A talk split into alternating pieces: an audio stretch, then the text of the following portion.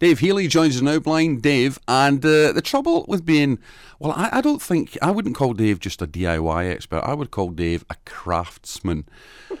yeah, you, hey, hey, hey, stop that, stop that. What are you after? and the thing is, of course, that when you're a craftsman and uh, your number one daughter has a job needing uh, taken care of in the house, who do you go to? Ghostbusters. Go down the local DIY because they'll make a better job than Dad will. Well, uh, you, you, you've been uh, you've been roped in this week, haven't you? Yeah, yeah, yeah. Well, uh, Gracie, bless her cotton socks, has moved into her own place now, and uh, of course, local dads, you know, dad, dad, dad, dad, dad need. So we've done some shelves. I've cut a few shelves, and in fact, we've got to put them up. But she wanted a new um, cupboard door. I think the, the cupboard door is for uh, is where the gas meter and the electric meter's in there, like you know. And I, I made something uh, makeshift for her. But um, lo and behold, when we stripped her old bedroom out, because now she's moved, I kept all the timber, the shelving, blah, blah, blah. And I thought, you know what would be nice? So I found some pieces of the old shelving and I cut it up. And uh, what I've done, I've um, I've run it through the the router um, and what they call uh, well, it's got a it's got a groove in it, and you put the old um, biscuit joints or biscuits in it. And uh, what's that? Well, basically, you put a groove through the timber, and you've got what they call little biscuits. They're like little chipboard biscuits. They're like um, like an oval, uh, two inches by about three quarters of an inch. And when you put the glue on it, the glue goes into the one uh, routed uh, groove, and then you offer the other routed groove to it. Obviously, the expansion with like glue on it, and um, so it, it just glues and holds it, and it holds it nice and firm. So when I've clamped it all up, anyway, I use these shelves, cut them down, and um, to look at it on my bench at this moment in time, you would think, what the, what's that? But um, obviously, it's five pieces of timber glued. Um, but now it's glued off, I can get the old belt sander on and fetch it down all nice and smooth. Um, I've got a few uh, old drill holes in there, which I will drill out and, and top, tap some dowel in. And then once it's all sanded, because she's going to paint it, um, obviously the paint will cover over a lot of the um, the dowels and stuff. So yeah, it, it'll look okay on there.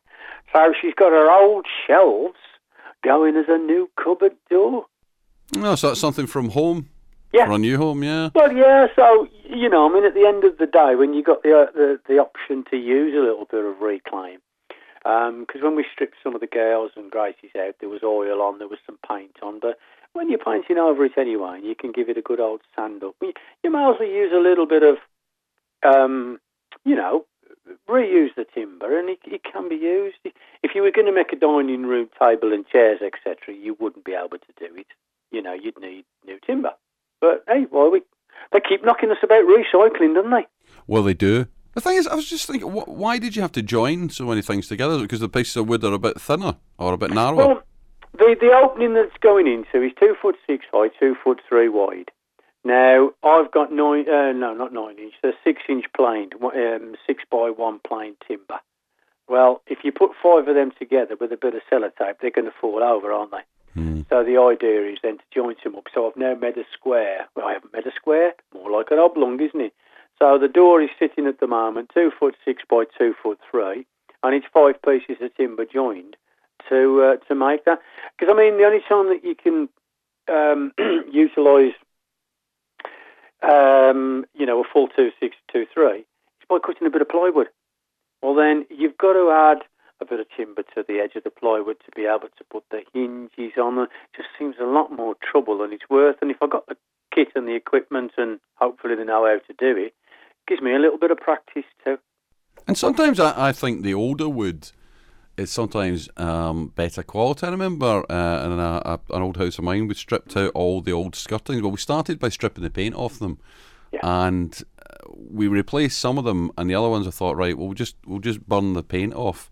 And there was about five layers of it. But do you know the Oh. wood that was underneath was actually probably a better nick than the the wood that we actually bought in the new wood. It was much better quality. Do you know, Simon? I've, I've noticed this over years and years and years, and even in this, you know, I mean, let's face it, it is a throwaway world now.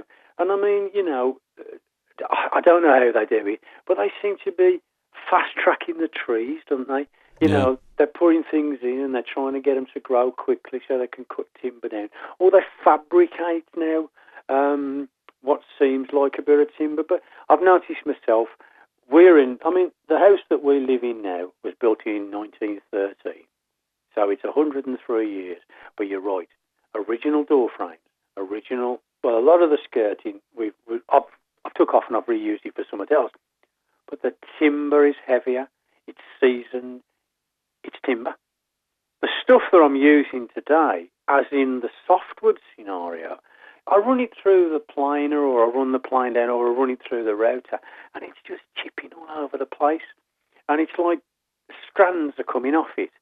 And it just doesn't, it's a strange comment to make this, doesn't seem like wood.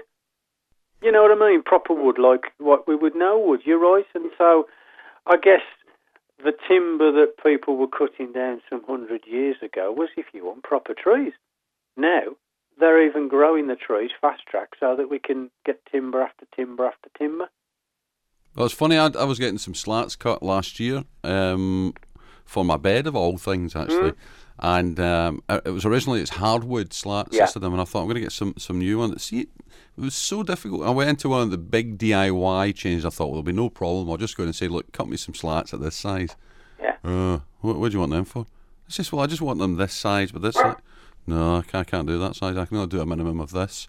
Yeah. And that, and it was so unhelpful. Then I went to a, wood mill, and he said, you know what, we we just don't carry that kind of wood now, that kind of hard Yeah. wood. And it was, I actually went round to an old DIY store that's been open for years in, in the village Mm. of the town where I grew up, and uh, they they knocked up something for me just there and then. And but it's it's funny how difficult it, you know it's good to sort of perhaps do some research to find out where you can get what you need for what you want. Do you know, Simon, you're right because a lot of the, I mean, a lot of the tools that I've got, I've got, I mean, I've got a lot of my dad's old tools. I've got tools of today. Now, I like working in feet and inches. Um, you know, I know what an inch is. I know what 25.2 mil is as well, but tw- an inch to me, I can gauge in my head. But a lot of the stuff now, di different timbers, or the old-fashioned timbers, you're still getting uh, imperial sizes, and they don't change. And like my, my rounders, what a rounder is like a round plane that I use that I can transfer from square to, to round. But you just go into places now, and it's if it ain't 2.4 by 1.2, um, and you want these sizes, you're right. I, don't know whether it's being inbred into people these days. I don't we ain't got that size. And I think to myself, well, if you've got a piece of timber that's, you know, and I always call them 84s, and you want them into, oh, I don't know, one foot two um, strips by eight foot, you say, well, if you was to rip that down, don't forget to take uh, uh, uh, into con- you know into consideration the, the width of the blade. Oh, well, I'll get that out of that, and I think, oh, for goodness sake, if people have got to think these days, they've got to think, Simon. They can't do it. And I think a lot of it comes down to uh, you know like the world's run by accountants as we've Yeah, talked about yeah, before. definitely. So it's it's sort of maybe the fact that not so many people do DIY and and, and things like that. So Hmm. it's like well, well, there's no point lashing out and keeping a stock of this type of wood because it might not get used. But so therefore, like it limits you though, doesn't it? Of course it does. I mean, it's like me. I've used a little bit. I've looked at the timber I've got, and I thought, yeah, okay, if I cut that, and if I do, if I groove it and biscuit, all right. Not everybody's got that facility. I appreciate that, but I have. So I think, okay, so you joint it, then you sand it. It's a bit more hard work, but then I love the satisfaction to think that I've put it on Gracie's cupboard. It's not going to be, you know, the equivalent of Rembrandt, and it's never going to be sold for a million quid, but it's going to do the job on a cupboard door. And I think Grace will appreciate the fact that Dad's done it. But I just think, oh, sorry, we could go on forever about today's standards. And, oh, well, we haven't got six inches. We've got seven inches. Will that do? And you think, well, yeah, I can get six inches out of seven. But then, well, we've only got five inches. I, can't get five, six out of it. You know what I mean? It's just so, it's, everything seems so much trouble these days. So, I used to dread going into these type of places with my dad when I was growing up because, you know, if you went into a place to get a part for the car and it would, uh, there'd be a chap behind the counter, well, I don't know if we've got that. Yeah. Well, could you have a look? Yeah, in a minute. Yeah. And it was so unhelpful. And Yeah. and I used to think my dad just used to not hold back in uh, letting Yeah. people know that they were being unhelpful. And I used to cringe, but he was right. Well, it's you go in a lot of shops now, and what really, really just get up my nose is when you go in there and they hit the computer or the till or whatever it is. Yeah, we've got three in stock, mate. How many do you need? I only need the one. Okay.